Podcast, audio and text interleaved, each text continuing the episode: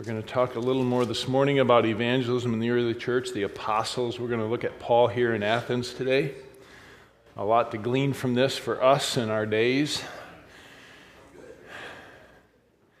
So, if you'd bow with me quick, we'll start in prayer and see where this takes us this morning. So, Lord, I do thank you for being with brothers and sisters again this morning, and thank you that we have this incredible privilege to be able to come together in this time in history and um, talk about your word and talk about the reality of you and what you're doing in each of our lives. I pray that you'd open the eyes of our hearts this morning. That supremely, as always, Lord, we'd see you. We'd see what you're doing, and we'd see our lives in light of that. And um, I pray that it would stir us to be humble, of course, but to love you and find great delight in how you've put us in this place and time in history for a purpose. And we would understand that. And um, it would stir us too, Lord. So thanks for this time, and we look forward to what you'll teach us in your word this morning. And so here we are, Lord. We're here to hear from you. In Jesus' name, amen. All right. So we've been talking a little bit about the apostles, and um, we left last week a little bit in Lystra, where there was some. We talked a little bit about the reality that as Paul and the apostles, particularly Paul that we see in the examples, moved away from just ministering to the Jews, and that was always his custom. He always would go to the Jews first. As he moved more into what we call a pagan world, and we're going to see a lot of that this morning, he did some different things than he did specifically with the Jews. And some of that's going to really be applicable to us in our world because we deal, we're not dealing with a Jewish world. Now, again, there's a lot of variation, and maybe at the end I'll have a little bit of time to address that because um, so a couple of you asked me questions about focusing on the gospel, which is what we've been emphasizing in here. Um, but the other thing we have to realize is that, and I didn't know how far to go with this this morning, but everything we do in a certain sense when we come to faith in Christ, everything we do in evangelism, in a sense, is cross cultural. We're going to a world, even though they're friends and even though we lived in that world, of people who think differently than we do. If Christ has come in our life, the Spirit's opened our minds, we see His Word, especially as we grow, we see things differently. We just do. We see different things than the world sees. And so everything you do is cross cultural. You know, the most clear example would be if I go to another culture, it speaks a different language, and I say, Well, I have this gospel, it's the power of God for salvation. Well, it is. But if I begin to speak it in English, and they don't know English, it doesn't matter how you know, how much I pound the pulpit and what I say, they don't know what I'm talking about, right? I mean, it sounds so simple, right? Because my language is often, it gets a little technical, but my language is a token. It carries meaning, right? It's not the, it's not the word I'm using, it's what's in the, what that word is carrying. Well, it's the same thing when we communicate with people. There's a sense in which when we communicate people cross culturally, it's not just a language, but they think different. They use words differently. And we need to understand a little bit of that to be able to communicate with people, right? It, and so the good news is that Jesus calls us to be fishers of men. And for the, for the reality for most of us, most of our life, people around us kind of know our language and we know their language most of the time. but as we continue to live in a world that's getting more diverse and more pluralistic and more global and more all sorts of crazy ideas that are floating around, as I've said in here, it's a little bit different for some of us that are getting gray hair and been around. Things were a little more consistent in the world we lived in. Well, it's getting a lot more diverse. And so, even doing an evangelism class talking like this, it's always interesting to me because, you know, say midlife and older, we think one way, and then a younger generation thinks the difference a, a little bit different because the younger people in the room, meaning, say, even 40 on down, that sounds somebody's laughing at younger, right?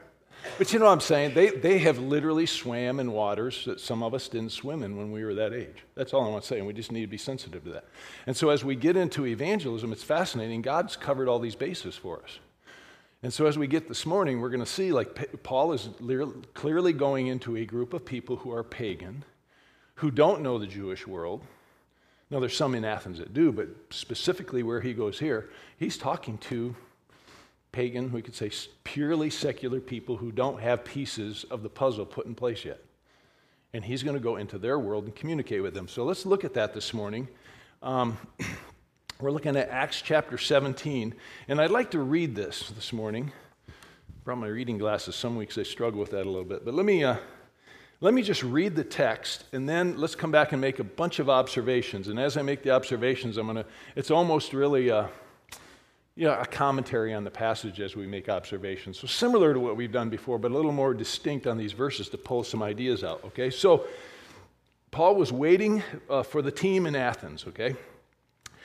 Verse 16, uh, Acts 17, 16. His spirit was provoked within him as he was observing the city full of idols.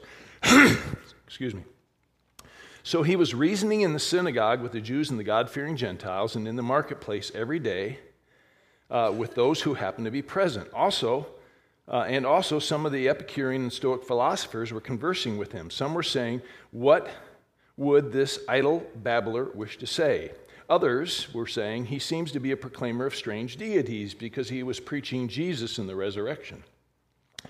And they took him and brought him to the Areopagus, saying, May we know what this new teaching is which you are proclaiming, for you are bringing some strange things to our ears, so we want to know what these things mean. Now, all the Athenians and strangers visiting there used to spend their time in nothing other than telling or hearing something new. Now, so Paul stood up in the midst of the Areopagus, verse 22, and said, Men of Athens, I observe that you are very religious in all respects. For while I was passing through and examining the objects of your worship, I also found an altar with this inscription To an unknown God. Therefore, what you worship in ignorance, this I proclaim to you. The God who made the world and all things in it, since he is the Lord of heaven and earth, does not dwell in the temples made with hands, nor is he served by human hands as though he needed anything, since he himself gives to all people life and breath and all things. And he made from one man every nation of mankind to live on the face of the earth, having determined their appointed times and the boundaries of their habitation, that they would seek God, if perhaps they might grope for him and find him, though he is not far from each one of us. For in him we live and move and exist, as even some of your own poets have said, for we are also his children. Being then the children of God, we ought not to think that the divine nature is like gold or silver or stone, an image formed by the art and thought of man. Therefore, having overlooked the times of ignorance, God is now declaring to men that all people everywhere should repent, because he has fixed a day to which he will judge the world in righteousness through a man whom he has appointed, having furnished proof to all men by raising him from the dead. Now, when they heard of the resurrection of the dead, some began to sneer, but others said, We shall hear you again concerning this. So Paul went out of their midst, but some men joined him and believed, among them, among whom also were Dionysius and the Areopagite Areopagite, and um, a woman named Damaris, and others with him, with them. So it's a fascinating passage. Uh, this sermon is actually printed, my understanding is printed on a brass plaque there to this day in Athens. You can go see it. And the name of, the name of the street there is actually named Dionysius out in front of this. It's very interesting, the history, 2,000 years later. I've heard somebody else speak about that. I haven't seen it myself, but but let's look at this. Let's make some observations this morning, okay? As we go through here, I went through, you know, obviously studied it, read a, uh, a number of things, and, and it just was interesting. So we're going to go, you know, take most of our time and just kind of work through this. Now look at with me at verse 16. Now, while Paul was waiting, notice here, his spirit was being provoked within him as he was observing the city full of idols. Remember, I said earlier, we talked about Philip, an Ethiopian eunuch, how the spirit, the angel, had moved Philip. And I said, if we really believe in a supernatural world and we walk with God, there's things that get stirred in our hearts. And maybe it's a work of God. Maybe it's an angel of God. Maybe it's something stirring us to move somewhere, to talk to somebody, to communicate with somebody. And I've been saying maybe we should keep our eyes open to that, right? Like keep our antennas out. Well, this is interesting because his spirit was being provoked. His spirit was being provoked. It literally means, that word literally means angered, infuriated. Like he saw these idols and what was going on in the world around him, and he was ticked. It literally means infuriated. It's a very strong word. And his spirit, he's looking at this, and you think of his spirit, okay? Prior to knowing Christ, he might not have been stirred like this at all. And this gets into something else I talked about, about a unified world. You know, there's something about the Holy Spirit comes in and lives within a person, lives within us, and the Holy Spirit, if you will, impregnates himself with our personalities and who we are. And so when it says spirit, it is a small s, but there's something real about Paul's soul, his emotions, his personhood that's stirred by this, and it's stirred clearly by the Holy Spirit working in there, right? This is why when we read a passage or read a scripture, we can go, oh, that sounds like Paul who wrote that. Well, what do we mean? Well, the Spirit of God used his actual personality to do something. So was it the Holy Spirit or the man? Well, it was both. And so Paul, obviously, you know, walking with God, is stirred by what he sees. And so that just, you know, he was deeply, this is, this is similar to Jesus. It's the same idea in John 11 33. This was when Lazarus died, remember, and he was going to raise him from the dead, but he got there and all the people were grieving. It literally says he was deeply moved in spirit and was troubled. And if you go on the passage, it said he actually wept. But that first movement here, he was deeply moved, is the same. You could, you could do the word study, it's, it's very similar. He is upset. He's watching these people grieve over death. Jesus hates death, he hates what's going on, and he is not very happy. Another place, uh, 2 Peter 2. Remember this? When God res- rescued righteous Lot, who was oppressed by the perverted conduct of unscrupulous people, for by what he saw and heard, that righteous man, while living among them, felt his righteous soul tormented day by day after, by their lawless deeds. He sees what's going on and he's not happy. He sees it. It's just having eyes to see what's going on. It's interesting. So, my question always comes to this is what do you see when you walk around? Are we enamored? Do we think it's awesome and good, or do we, or do we grieve? Do we see idols of our day? And uh, does it break our heart? Does it stir us? Because it stirred Paul. And as we see here, it stirred Paul enough to do something about it. He was there just waiting for his comrades. He didn't go there technically on a mission, he didn't spend much time there. But what does he do when he sees all this, right? He responds. And how does he respond? Well, think of Jesus. Do you not say there are still four months and then comes the harvest? Behold, I tell you, raise your eyes and observe the fields, that they are white for the harvest. It's like, open your eyes. What do you see? And again, as you look at your culture, as you look at your world, as you walk around the city of Lawrence, what do you see? How does it stir your soul? What do you do with that? Do you see? Do you have eyes to see? And Paul, all on this one verse, he had eyes to see, right? and it moved him. And, and then what does it prompt you? In case we, we see what we're going to see here, what it prompted Paul to do, he went and started preaching. They need to hear the truth. They need to hear something, right? So, what does it prompt you to feel and act and do? Okay, so let's keep moving here. So, 17 and 18. So he was reasoned, he reasoned in the synagogue, which we've said is kind of his, his, he usually goes to the synagogue. There's lots of pieces in place. We've talked about that. Uh, reasoning with the Jews and the God fearing Gentiles. But look at this. And in the marketplace every day, some of your translations say day by day, with those who happen to be present. He'd go find anybody that was willing to talk. He just went. He just went and found them. Where are they at, right? And then also happened there, uh, some of the Epicurean and Stoic philosophers were conversing with him. So um, let's go back here. Uh, let me keep reading. Stoic philosophers conversing with him. Some were saying, What would this idle babbler wish to say? Others said, You know, he seems to be proclaiming strange deities because he was preaching Jesus and the resurrection. Okay, so He's, they're clearly hearing him preach about Jesus and the resurrection. I want you to catch that right on the front end as we get into a few other things that Paul does. He is preaching the gospel.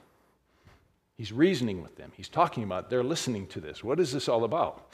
But notice too, they call him this babbler, right? A babbler. We'll get to that. But understand quickly, just Epicureans. I'm going to go through a couple things here so you understand the backdrop, the context. The Epicureans, their goal is to, to avoid pleasure and pain. They're very materialistic.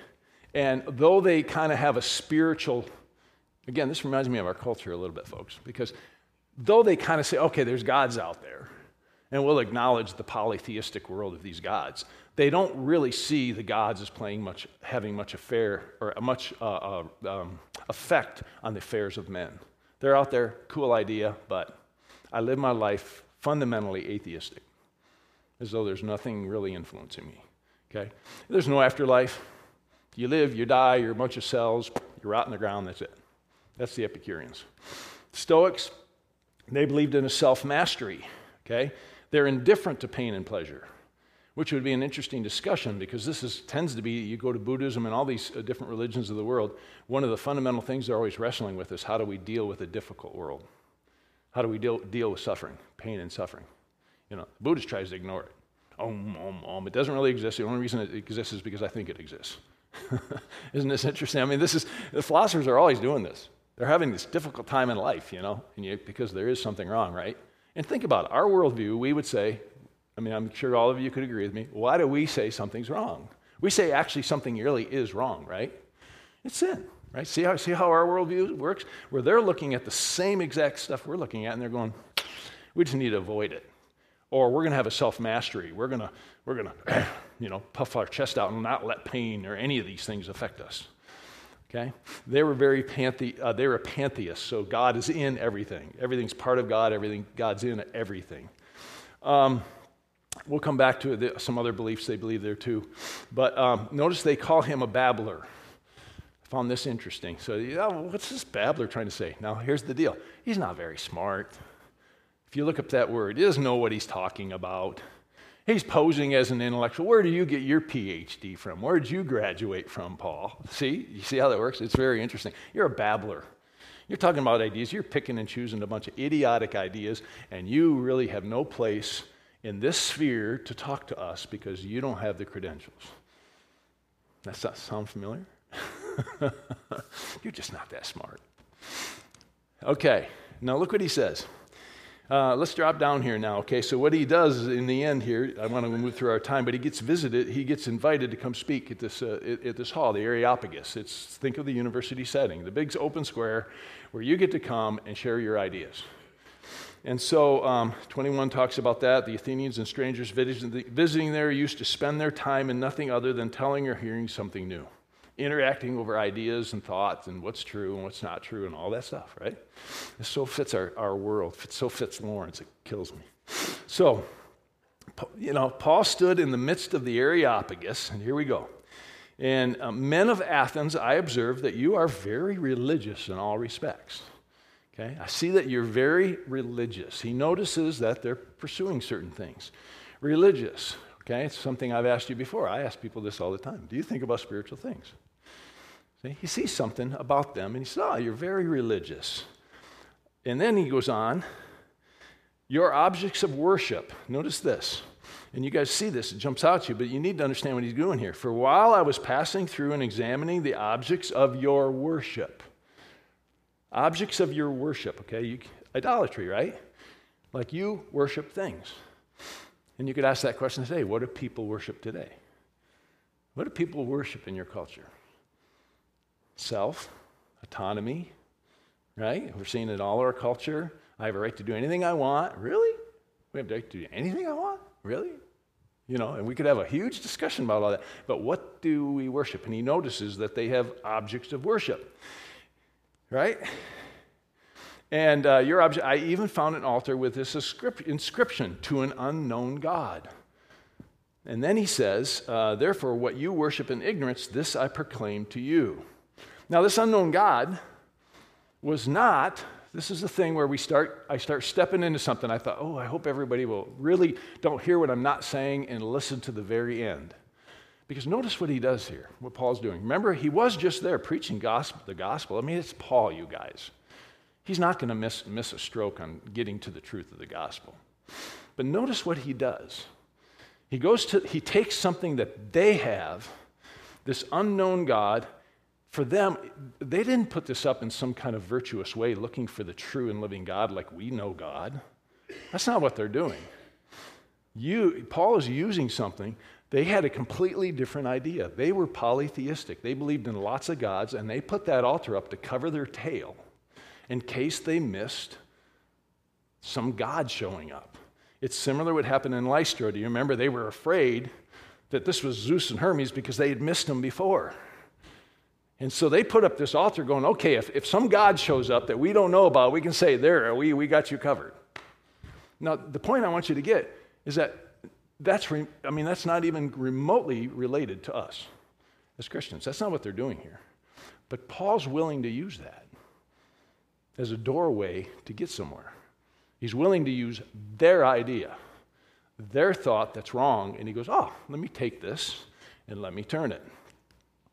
He knew their worldview, he knew their stories. You could say he knew their media, he, knew, he used their concept, he used their authors.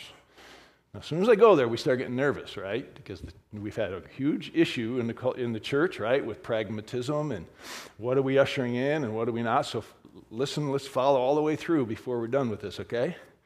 They believed in these fundamental elements. We'll see as he talks here. In other words, those classic philosophers in the beginning, they were trying to figure out, like, what's the ultimate reality of the world?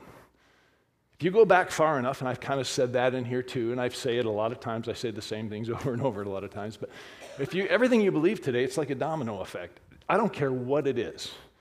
Everything you believe, absolutely, a math thing, a biology thing, a theological thing, it doesn't matter.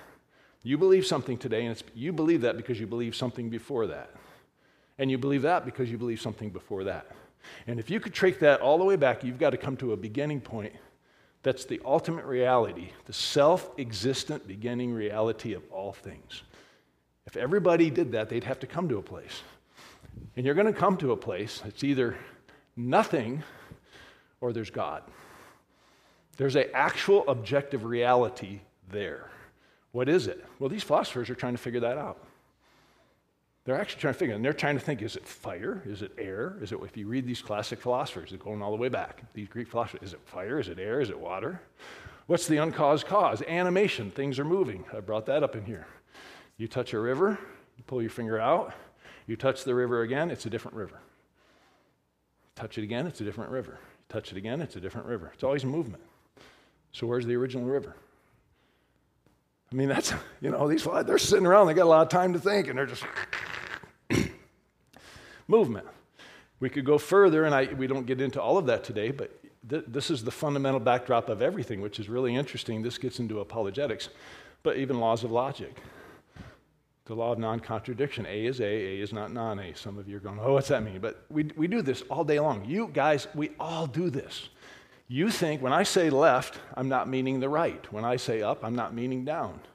That's the law of non contradiction. When I say something, I'm not saying the opposite. It's the only way we could possibly communicate. Where does that law come from? Where does it come from? A is A, A is not non A. Okay? Now, I've talked to atheistic philosophers at the university. And they say, well, those are first things, first principles. They just, they're just there. Um, they're just floating around the air. Okay. So, in a material world, a box of rocks, out of a box of rocks, one day said, oh, law of non contradiction. Or a moral law, you shall not torture a baby for fun just popped out of a box rocks. It doesn't make any sense. You see, and the point is, is that everybody using the law of non-contradiction, which is everybody in the universe, is borrowing from my worldview. you can't even have a discussion with me unless God exists. Not just because God exists, but even philosophically, logically. You have to start with an A. There has to actually objectively be something there that's been there forever. What is that? You can't say nothing. Nothing is just nothing. What is that? It's our God. He's been there forever, right?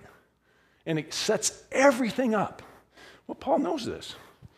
So they're wrestling with all these things, and he knows the backdrop of everything they believe they're borrowing from us. Isn't that awesome? It's really cool. And I'm not trying to bury you this morning. That may be a new thought, and you're going, what? What? But just think about it. Just, so he knows this stuff. That's the thing I want you to catch. He knows what they're thinking. so then he goes down here, and I want to jump ahead. we'll come back because he's very poignant. He's very powerful in his preaching. But drop down to, because I want to tie this thought together. Look at verse 28. He's talking about, uh, he says uh, they, they, they would seek God if perhaps they might grope for God. This is 27, though he's not far from each of us. For in him we live and move and exist. And even some of your own poets have said, For we are also his children. Okay? We are his offspring. Here's what I want you to catch again. Remember, Paul's using unknown God. Their idea, it's not, does not come from our Christian idea. And he's using that as a springboard to preach to them. He does the same thing here. This is really interesting. Epimenides had this quote. He was one of these philosophers that they would have known about when he says poets, one of their thinkers. Live and move and have our being. He says, Yeah, you guys got your guy, this guy in your culture. He's saying this all the time. Aratus, we are his offspring. That's when he says, You're poets. Okay? See, here's the thing. And again, I'm, I'm going to start stepping into some ground we need to be careful. He could have referenced scripture and he didn't. He actually used their thinkers who were saying things that were actually true, though they didn't know the source of that truth and they didn't know where it came from. But he actually used their stuff to make his case. Okay? That doesn't mean he didn't use scripture. Again, don't hear what I'm not saying because we've already seen he was preaching Jesus and the resurrection. So throughout this whole thing, he's preaching the truth. But for a doorway to communicate with them, he wasn't afraid of going, Your own guys say this. Look what it points to. Your own guys say this. Your own movies say this. Your own art says this. What's it actually point to? And then he, he ran there, see? So let's keep moving here. This gets into, real quickly, a dilemma in missions, evangelism, cross cultural. Like, how far do you go with this stuff? That's all I want to do today. I mean, I know like this gets everybody nervous, right? And I just want to get you, uh, Hudson Taylor was known. Hudson Taylor got in huge trouble. You guys familiar with the name Hudson Taylor? China Inland Missions, this great historic missionary. He got in huge trouble with England because he's trying to reach the Chinese people and he started dressing like them and he ended up with a ponytail like the Chinese people and they had a fit back in England. Oh, he's become a pagan. Oh, he's hedonistic. Oh, he's given himself over. Okay? He was trying to identify with the people. Now, you could have a discussion about the methodology and go, oh, I don't know if that was smart or smart. I mean, we could always debate that, but what was his impulse? The impulse was to reach the people. And going outside of the church, which is the lighthouse of doctrine and truth, kind of tipping my hand to the philosophy, ministry philosophy, this, is, this wall needs to be really high. This is what we hold to. But when you go out there in the world, how are you going to connect to those people cross culturally? And how far do you go? And what do you do? First millennium missions, okay? We tend to think this first millennium, remember, it was all kind of quote unquote Roman Catholic. That's all I want you to understand, right? Before the Protestant Reformation. They had all these orders, and missions. They had Jesuits and Benedictines, and they would go out and they would find these pagan peoples. And I mentioned that, I think, last week or the week before. This is where we get a number of ideas now that we get really nervous about when they brought in saints and all these interesting ideas. A lot of that came from missions. They brought these ideas in because they go find a pagan people who had a pagan idea, and they say, oh, we can use that idea to introduce Christianity. And again, you could have the discussion was that the smartest move or not smart move? That's a fair discussion. But the question we have to ask back here is, is the impulse. Here's another one C.S. Lewis and Tolkien. You guys familiar with some of his stories today, right? And again, we could question theology of these guys and all sorts of stuff. That's not my point. But they really believed imaginative stories, what they called myths, were doorways to the true myth. And when they said myth, they didn't mean like a fairy tale, they mean the real gospel. But they saw stories, imaginative stories in the human mind, as opening the human mind to the transcendent, to ideas, to thoughts. And they use those to try to step through and bring the true story. Again, we can have all sorts of discussion. We're talking some muddy water, but just understand their impulse was to, to bring truth to a people through a means. And so I'm always asking, what's the initial impulse? This missional evangelistic impulse. A lot of times the impulse is right. Again, we have to think through methodology. We have to think through, ooh, what are we doing with this? I remember time the, the evangelist uh, in recent times went to the Mormon tabernacle. And he got blasted for going to the Mormon tabernacle because, of course, Mormons think they're Christians and they're really not. Right? And he got blasted for going there. But his impulse was like, I could go to these people and I have an opportunity to actually preach the gospel to them. And on the front end, if you read his sermons that he said there, he told them, My theology is different than yours. My view of Jesus is different than yours. Now, we could discuss should he have done that because maybe it gave credence to something, right? That's a discussion itself. But the impulse was, but I get to go to these people on their turf and use some of their language and bring about the gospel. That's the initial impulse. What do you do with that, right? So, so there's the caution, right? There's the Trojan horse idea. Hope you're familiar with the Trojan. Are we all familiar with the Trojan horse, please? I'm finding in my life that I use examples in some of that I didn't know, you know. You know, so you guys all know the Trojan horse, please tell me you do. Okay. Right, we have to be careful about that, right? We could bring in the Trojan horse, and that's happened in the church. It's happened in the church in the West. We bring in ideas, we try to be so pragmatic. Maybe the impulse started with saying, hey, we want to get connected to the culture. That could question all sorts of things. Do we just want to be liked? Are we equivocating? I mean, I get all that. You have to have those discussions. But at some point, are we bringing in a Trojan horse? Absolutely. We're bringing in something that actually begins to dissolve us on the inside. And it's really dangerous. And that's happened in our culture. Okay, right? At the same time, we got to be careful about being judgmental of people that actually are trying to reach people, like Hudson Taylor. I mean, he was actually trying to get to the Chinese people. His goal wasn't to equivocate, his goal wasn't to compromise. His goal was to try to identify with the people. Can you see that's a line that we have to kind of walk? That's all I want you to recognize. And when you get involved in the missions of the world, and I've had some discussions in here with people, this gets really muddy. It just really does. You go to another culture. I, you know, I spent some time a few years ago for about six years in Africa. You know, a guy comes to faith in Christ and he's got two wives. What do you do? What do you do? remember in Ukraine in the 90s, right after the communist wall fell down, we were going in and training church planners, and you'd go into a village where the bulldozers came through and literally, you know, just decimated the ch- physically the churches. They were just literally bulldozed down. Pastors were killed or thrown in prison. And you had this little, in a village, I'll never forget. I, I get emotional about it. The, the church in that village was this handful of about a dozen people. And they met in a room about the size of one of our restaurants here. That was their house. And they would meet and I'm never going, going in there. We're going in there to give them training as at the church in that village. There was one older man who came to faith in Christ, the rest were women and children. You ask them a question, any kind of biblical theological question, and they all looked to this older woman. And she would have the answer. So, in a sense, who was the pastor in that community? And yet we look at our Bibles and go, ooh, leaders in the church are supposed to be men.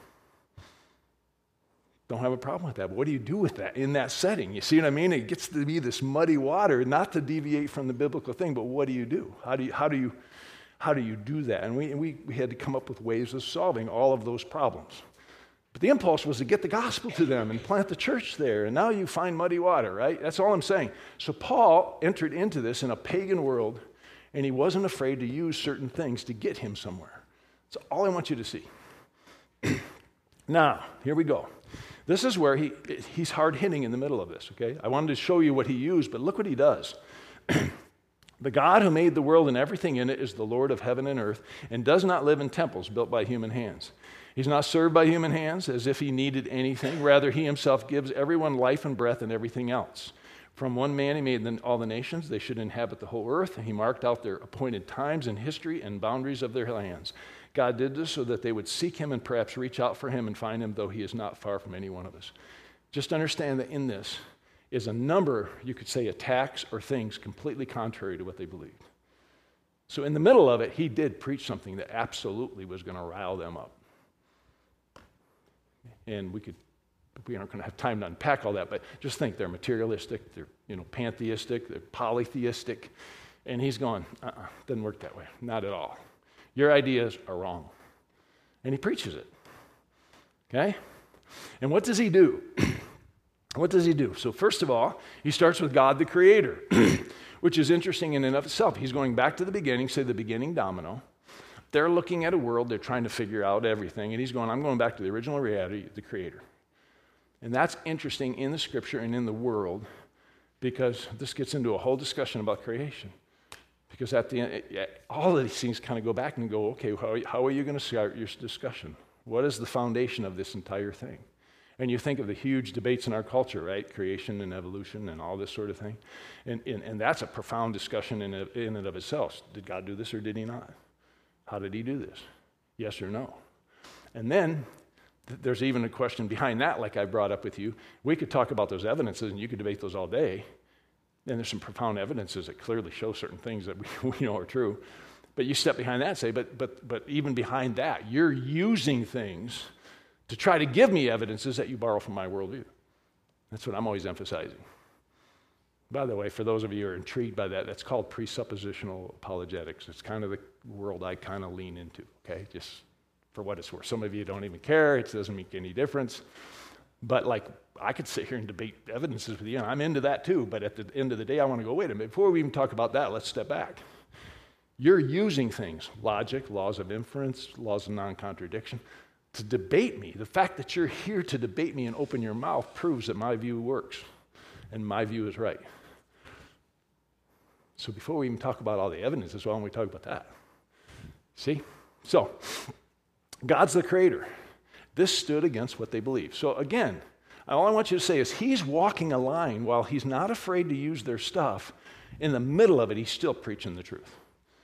Can you see what I'm getting at? That's why when I was going through this, I'm going, you know, the application of this in my world and the relationships I have in your world, there's these lines that you got to kind of think through. Okay, Oh, you saw that movie. Okay, have you ever thought about what that really leads to? Boom. You know, can we do that? Should we not do that? When do we do that? Epicureans, the matter was eternal, no need for a creator. Stoics, pantheistic, everything is part of God. He's standing against their ideas. And he's preaching the truth. God's the ruler. He's the source of all life, laws of logic, animation, uncaused cause, the very thing I've been sharing with you. He's sovereign. He controls everything, right? That's, that's our doctrine of sovereignty. That's the doctrine of who God is. He, like, he is the infinite God. Nothing slips through his fingers, nothing. He reveals, right? You go through here and he's talking about general revelation. Let's go down. He's not served by human hands as though he needed anything, since he himself gives to all people life and breath and all things. And he made from one man every nation of mankind to live on the face of the earth, having determined their appointed times and boundaries of their habitation. Guess what? The very fact that you're where you're at in history, a male or a female, a certain ethnicity, a certain background, is all the ordination and hand of God.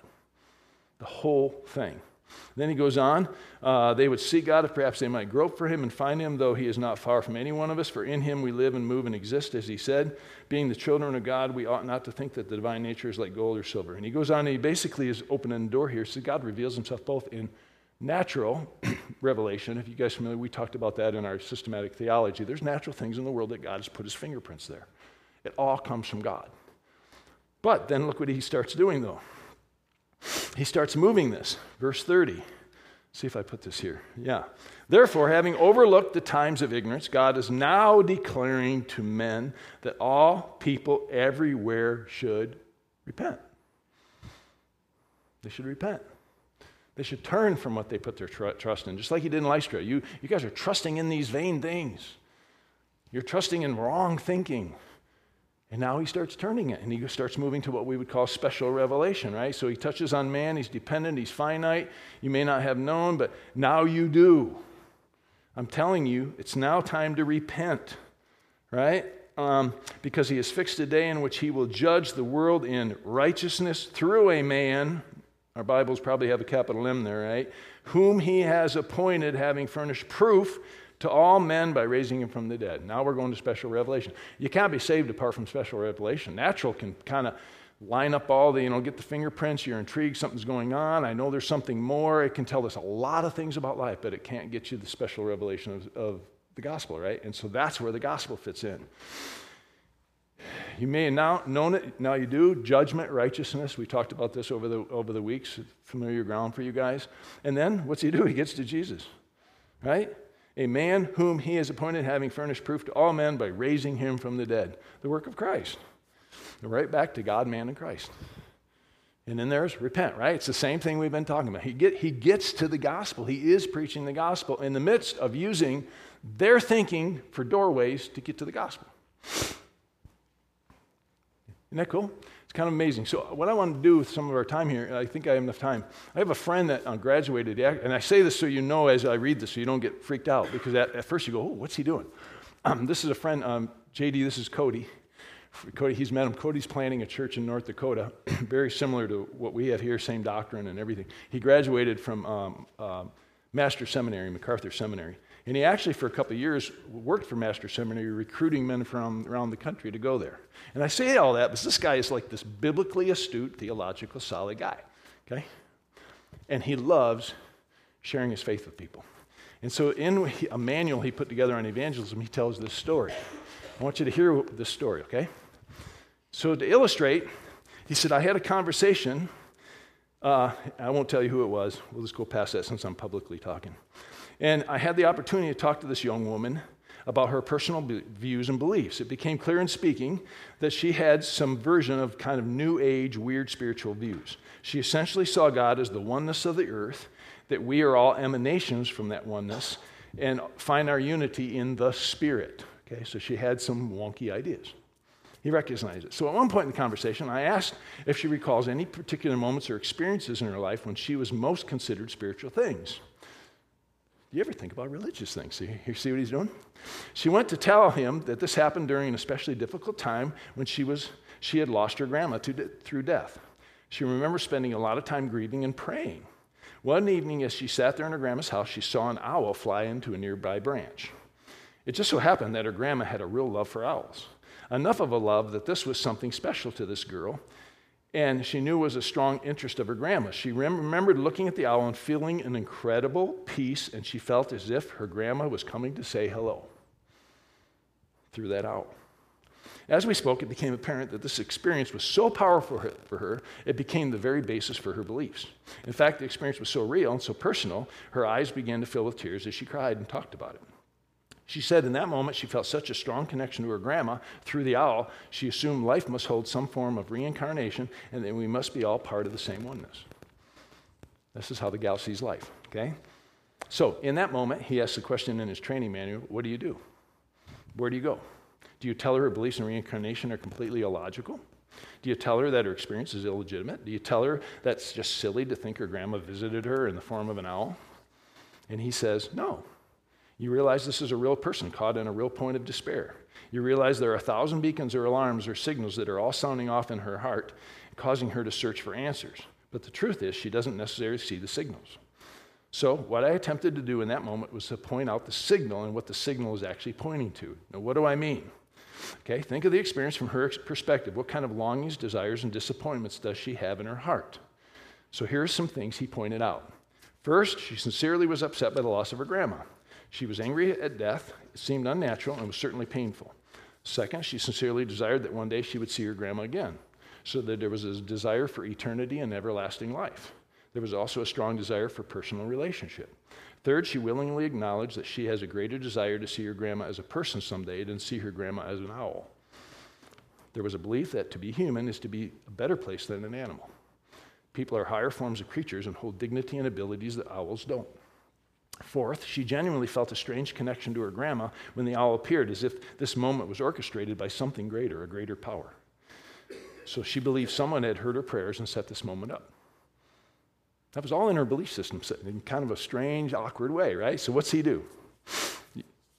Each of these emotions, desires, and longings lay buried in her experience. Each served as a signal going off, doorway, an opportunity, and I would say a signal pointing to the Christian God of the Scripture.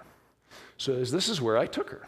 So what did I do at that moment? Well, I began to ask her questions and talk about it. Carefully moved towards the gospel. First, I told her that I was sorry for her loss. Second, I thanked her for the transparent willingness to share. Third, I said to her, I can tell that this experience was very impressionable in your life, and as I've listened to you share, I've noticed some fascinating things going on in your heart and mind. In fact, I hope this isn't too bold, but if you believe that your experience was true and legitimate, which I think it was, I think your experience points to a very different understanding of God than what you've claimed you believe.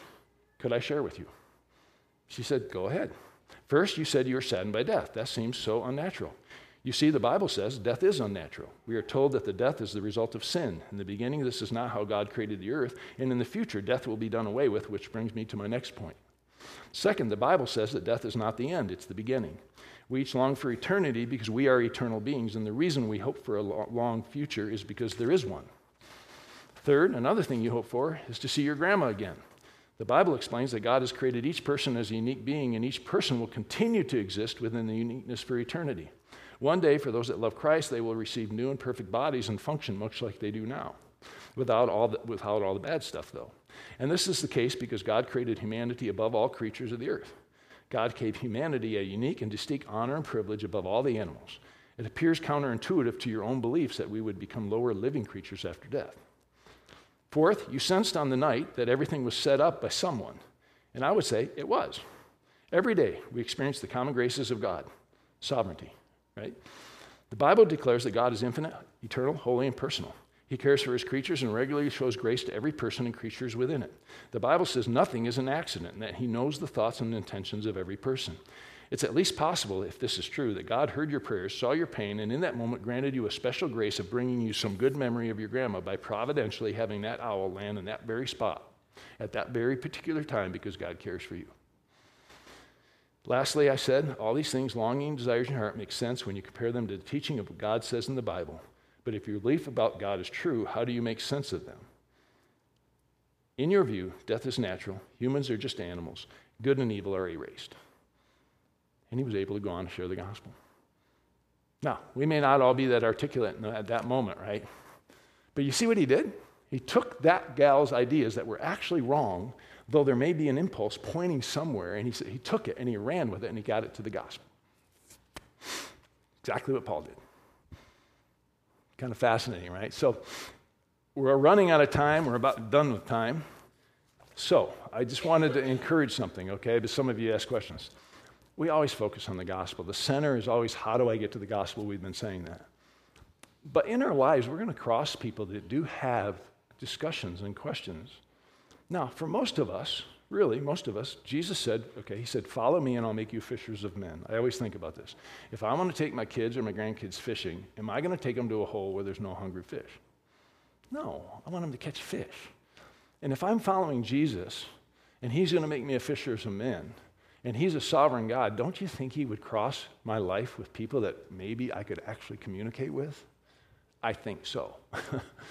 Are there other layers to other people that are farther away from my worldview that take work to get there? Well, yeah, that's kind of the art I've been talking about that we lean to learn and develop.